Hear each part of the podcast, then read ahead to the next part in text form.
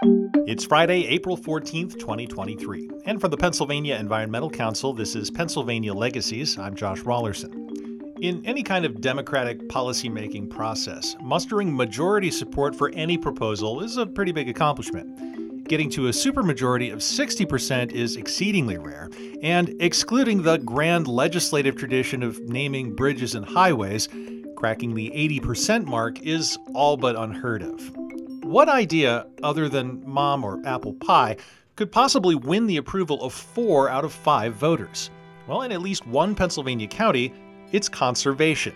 And no, we're not talking about the left leaning suburbs of Philadelphia or the tree hugging environs of State College. We're talking about Carbon County in the Lehigh Valley, where Donald Trump beat Joe Biden by a 2 to 1 margin in the 2020 presidential election. Last fall, voters in that deep red county delivered a resounding mandate for clean water, healthy wildlife habitat, and preservation of open space and farmland. More than 82% of people who turned out last November voted to establish a county wide conservation program, authorizing the county to borrow up to $10 million over 20 years to support those goals. Well, that result surprised everyone, even the organizers of the campaign that put the question on the ballot. But it wasn't rocket science. All they did was identify what really mattered to residents, crafted a simple message around it, and took it to as many people as possible. Dennis DeMara, the county's former director of Parks and Recreation, now with Wildlands Conservancy, was part of the effort, which he says could be replicated in other Pennsylvania counties. Dennis DeMara is our guest on this edition of Pennsylvania Legacies to explain how. Dennis, welcome. Great to be here. Why don't you take a moment to introduce yourself and talk a bit about Wildlands Conservancy, uh, what you do there, and how you ended up in this role? Yes, I'm uh, the Conservation Outreach Coordinator with the Wildlands Conservancy, primarily working in the Upper Lehigh watershed, focusing on the Delaware River Watershed Initiative. I've been in conservation and parks and recreation since 1976. Uh, the Carbon County Parks Director, then DCNR and now uh, with the Wildlands Conservancy. And the Conservancy is 50 years old this year, and uh, our Lehigh River Rivers Conservation Plan has been the guiding document in in the in the Conservancy implementing all the action items within that Rivers Conservation Plan. So we've been very aggressive in in trying to accomplish that. So, I mean, you have been in this region for a while, deep roots. I think I would imagine a, a, pretty deep understanding of what people are like, what what makes this county tick. How would you characterize the relationship that people in your area have with the outdoors, with the environment?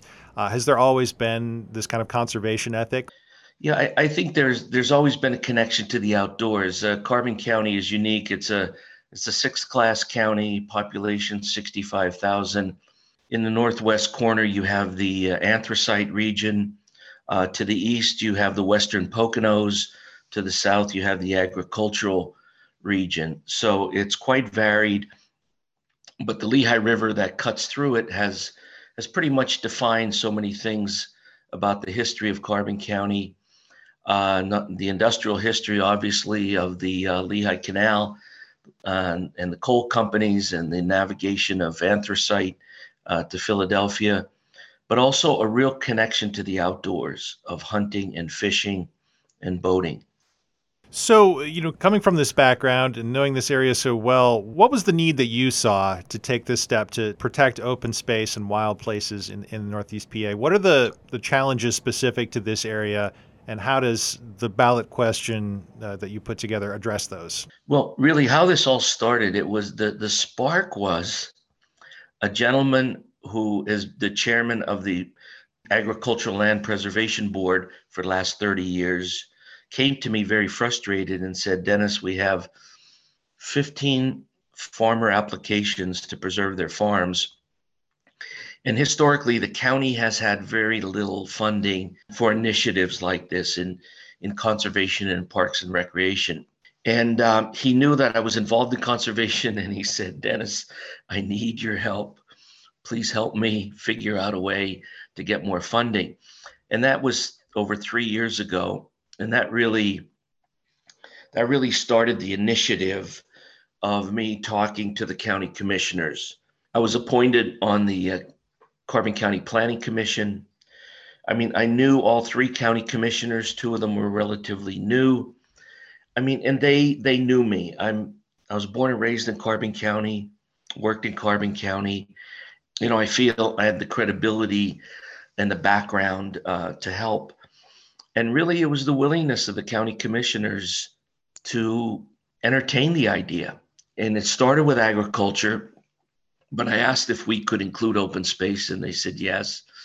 So I was really impressed that, um, and never in a million years thought Carbon County would entertain this because when I was the county park director for 24 years, trying to complete projects, getting local match money, it was it was very very difficult. So with their willingness, we started out on a venture um, with the Trust for Public Land and the Nature Conservancy, who I had worked with previously, and um, they helped us guide through each of the steps. And uh, the commissioners were even willing to put in for the financing feasibility study, uh, which was the first step. What inspired the idea for a referendum? Why, why was it important to take this issue to the voters? As like you've got a dialogue already going with the with the county commissioners. Why did you feel the need to broaden that conversation? Well, I think that the pandemic uh, showed us that that folks were were leaving the, the cities we're leaving the New York, uh, New Jersey area and discovering Carbon County. I had known over the years that that it was somewhat of a, a sleeping gem. That uh, you know the, the Lehigh Valley had a lot of development. Obviously, Monroe County is the heart of the Poconos, and that eventually folks were going to discover Carbon County, its real nature, its uh, beauty in its small towns in all of its natural assets. And uh, I think the pandemic exasperated that. And then also, Eastern Pennsylvania and Southern New Jersey is the second largest warehouse hub in the nation. It's called an inland port. Developers are eating up prime agricultural land and putting these expansive warehouses. And again, we're all we're all part of the issue where we order things on Amazon and we get them in a day or two. It's because the the road network allows, uh, or the uh, the warehouses along the major arteries allow delivery of of our goods quickly. So I think there was that pressure, and I think they saw. And prior to that, we completed the return on environment study that really showed the economic value of the river, our streams, our parks, our trails, and that that was the heart of uh, the future of the county. That that we were not going to have large industry come in due to the the, um, the landscape and the topography of of our county, and that um, our future was uh, small businesses supported by outdoor recreation, and and I believe they they saw that and. Uh, and wanted to protect that. So yeah, the the economic piece is clearly a big driver, and we see that all over the state and all over the country. When you were going about making the case to the people of Carbon County for this ballot initiative, you know, what was the approach you took? Uh, first of all, just to start those conversations in the first place, but also what were the most uh, impactful arguments to make? Well, I know you did some some public opinion research that informed that. Yes, absolutely. So once we completed the uh, the financing feasibility study, and then we did the polling. And the polling showed that there was um, willingness for up to 10 million. If we went beyond that, the numbers went down, and that water quality, working farms, and wildlife habitat were the top three uh, issues on the voters' minds. And so we really formed our message around that. We created a public campaign committee. And you know we did little things but we feel they they made a great impact. We designed a logo of carbon county with water farms and land on it. Uh, we made pins. We had pens bought. We had rack cards. We had a facebook page with a one of our members uh, granddaughter who uh, had a, a stuffed raccoon, and it was a Ricky the referendum raccoon. And he went around to special places in Carbon County And every week, folks had to find out where Ricky was. And, and in that process, uh, Ricky bumped into fishermen, bumped into sportsmen, uh, paddlers, and uh, it, it was a great success that's such a great idea and such a um, really well thought out social media uh, strategy and communication strategy in general. But you also invested considerable shoe leather, I think, in this initiative too. Just like you actually yes. a lot of face to face conversations. Yeah, and I do want to say early on there was some there was some pushback. There's always pushback, and we started testing the waters, talking to folks, both Dan Kunkel and I. And Dan was the uh, science teacher who became the first director of the Lehigh Gap Nature Center, which is in its 20th year, the only Superfund industrial remediation site in the nation that is a nature preserve uh, along the Blue Mountain, the Kittatinny Ridge in the Palmerton area. So Dan also had great credibility in talking to folks, but we there was a, there was some pushback due to overcrowding of some of the parks folks feeling that it was going to benefit only a few, uh, folks not trusting government, like is this another another government program? So we countered those things with just direct interaction with folks. We had a case statement, we had uh, Q and A sheets that we handed out, and we just just began to dialogue and educate folks that we knew that knew us. That again, it's it's not to elevate Dan and I, but in other counties, if you're going to do this, you got to find someone with credibility, someone who has a track record of positive projects and, and issues in the county. And, you know, we feel like we won a lot of folks over just by our our interaction with them. We probably went to 80 community groups. We went to uh, the Democratic Committee. We went to the Republican Committee and learned a lot about the history of Carbon County being primarily uh, anthracite coal mining. A union was very democratic when I started 40 years ago and has blended over and switched over to primarily Republican. And uh, we just knew what, what in the hearts and minds of folks, what was important to them. And, and this message touched those hearts and minds. So you, you did your homework, you did the retail politicking, you had every reason to expect at least a favorable outcome, but what you got was pretty overwhelmingly positive. And I, I do want to get into in a minute, like the lessons learned and how can these lessons be applied in other places. But first, just tell the story of the vote itself and your reaction to it. Was it surprising? Yes, it was. Uh, I mean, I couldn't believe it. And uh, at the campaign campaign committee, we did have a couple bottles of of champagne, expecting a, the positive result, but never, ever, ever expected anything like this. You know, it was just, it was a team effort. And, and I do want to say, when we started out, we started out with nothing. When the TPL and, and TNC handed me the playbook, we had no money, we had no organization, we had nothing.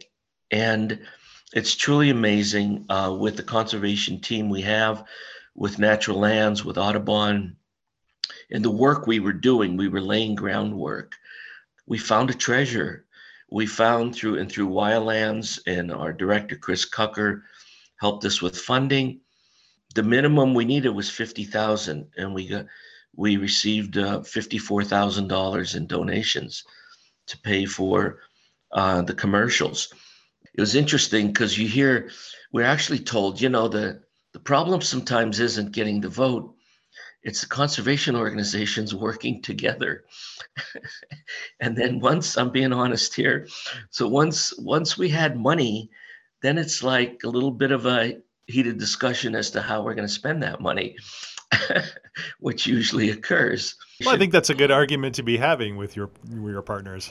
Yes, and we Dan and I and Kathy uh, Henderson from Economic Development, we knew that what the local folks did. They watched the local TV station, they read the local paper, and and even though statistically it says you know all the folks that watch their news online and all of that we just knew the folks of Carbon County and invested some of the funding in the local uh, newspapers and, and weekly newspapers and stickers on the front page of the newspaper. And um, I don't know, it just it resonated. You know, we thought of ideas. Do we have farmers put their tractors in the parking lot of the uh, election sites? Uh, we had posters made. So we went out to the highest number polling places, you know, to share information. But to see folks, you know, to in knowing that it was going to raise their taxes 10 or 15 or 20 dollars a year, but to see elderly folks who I, I knew had a an agricultural farming background who loved Carbon County come out and give me the thumbs up and and a smile and know that they were going to vote yes it was uh, you know it just it gives me goosebumps thinking about it that you know young and and not so young uh, alike uh, supported this. And you know we expected we didn't want 50 plus one. We knew the county commissioners may have uh, a challenge agreeing to it. And we expected we hoped for 60 65 but when we saw 82.7% it just it was it was a celebration time it was it was unreal i, I mean almost couldn't believe that said they got to verify those numbers so it was very exciting so you, I mean, you got the mandate you needed clearly, and that says something about where people are at in your region on open space, obviously, but perhaps also environmental conservation issues more broadly. And maybe you can speak to that. But really, what I want to know is, do the elected officials get it? How is this uh, outcome shaping decision making at the county level, maybe municipal, other counties in your area? Where do you see this going from here? Yes, I think they very much. Uh they were very excited to see the numbers. Uh, one of the county commissioners was even in some of our commercials. Um, they've actually just purchased land near the largest county park. Um, they have committed uh, initially now over a million dollars for this year to the Department of Agriculture to up our reimbursement from the Department of Ag uh, for the ag program. So the investment is already uh, is already producing dividends, and um, I think they're excited that they have a tool, a, a, a tremendous tool, to work with land trust conservancies and municipalities to preserve the highest quality conservation land. You know, some of the pushback was, well, you know, we conservationists want to want to buy all the land. We want to we want to save everything. And we know that 10 million isn't going to go that far. And we're not against development. And we address that to the Builders Association, uh, to the realtors. We're not against development, but we are uh, against just haphazard development and promoted the Growing Greener by Design and, and those programs. So they're excited that they have this tool, and we look forward to establishing the program. Um, one of the big emphasis from the beginning was that it's controlled locally by county residents. And so there will be an advisory board uh, of county residents advising the commissioners. They really didn't want outside organizations dictating how how this program would operate. So it's very much with local control with the county commissioners, and uh, we're excited about the future. As I think you know, PEC gave an award last fall to Kathy Henderson from the county, and I got a chance to interview her uh, about the work that she's been doing. It did touch on the Open Space Initiative. And one thing that stuck with me was that you guys had some strong allies among the realtors, maybe counterintuitively, but that, that a lot of the realtors were able to see, you know, both the potential and the and the danger of the way development was happening and wanted to ensure that Carbon County would remain a place that people would want to, you know, come to, whether that's to visit or to, to own property. But a big part of that has to do with with the natural beauty, the natural resources that you have there. Yes, I think they understand what really with what we in the conservation world promote that the value of um, future development along open space has has a higher value but Kathy Henderson has been amazing, and and thank you for that that award. And I guess what made Carbon County unique is not many economic development directors get directly involved in initiative like this, but Kathy comes from a farming background. She sees the, the value of uh, striking the balance between conservation and development. And she was a tremendous ally, credibility with the commissioners. And so she was our liaison in many ways with county government to, uh, in a sense, get our foot in the door. And uh, and we did the return on environment through her study, through the chamber and economic development, and uh, you know she continues to be an ally today. So, if we could bring this back to where you started, you were talking about the ways in which Carbon County fits a profile that is that also pertains to a lot of other counties, a lot of other areas within Pennsylvania. Given the dramatic outcome of this vote and the things that you learned in the process, what are the more widely applicable lessons of your experience here? What can other regions learn from what has happened in Carbon County, what's happening in Carbon County? Yes, it, it's interesting. Of the 67 counties, 34 counties are class six, seven, or eight with 50 to 90,000 in population. I think uh, I, I can summarize it by saying it was a tremendous team approach. It was it was the right people uh, at the right time with the right message. And some other things, it was, as I said, a strong team. We stayed positive, we stayed consistent, and we stayed politically neutral. Not once in our committee meetings did we talk politics or who else was on the ballot last November. That never, ever came up. It was about water farms and land. So we stayed consistent with the message and I think that consistency and that local connection, the local contacts brought it over the top in a great way. What has the the on the ground impact been of what policies I guess have been enacted or are in the works and where is all of this going? What's next as a result of what you've accomplished? Yeah, what, what I had mentioned, the the uh, planning director who manages the ag program has to let the state know what the what the county contribution is going to be. And obviously we up that by a million dollars. So right there we have two and a half million dollars to start preserving some small farms in the next 24 months.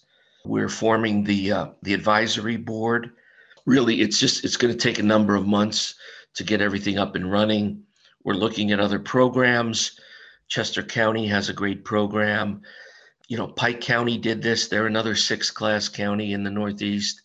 So we look at other examples, uh, talk to folks, and in the next few months, we'll be establishing the program and taking applications and doing some outreach. I imagine the the allocation of funding in itself is probably opening some doors, creating some new opportunities. Yes, and one of the things with, with promoting this was that that it's match money. Uh, when I was involved with DCNR in the Monroe 2020, the $20 million. And then they added a, a few more million.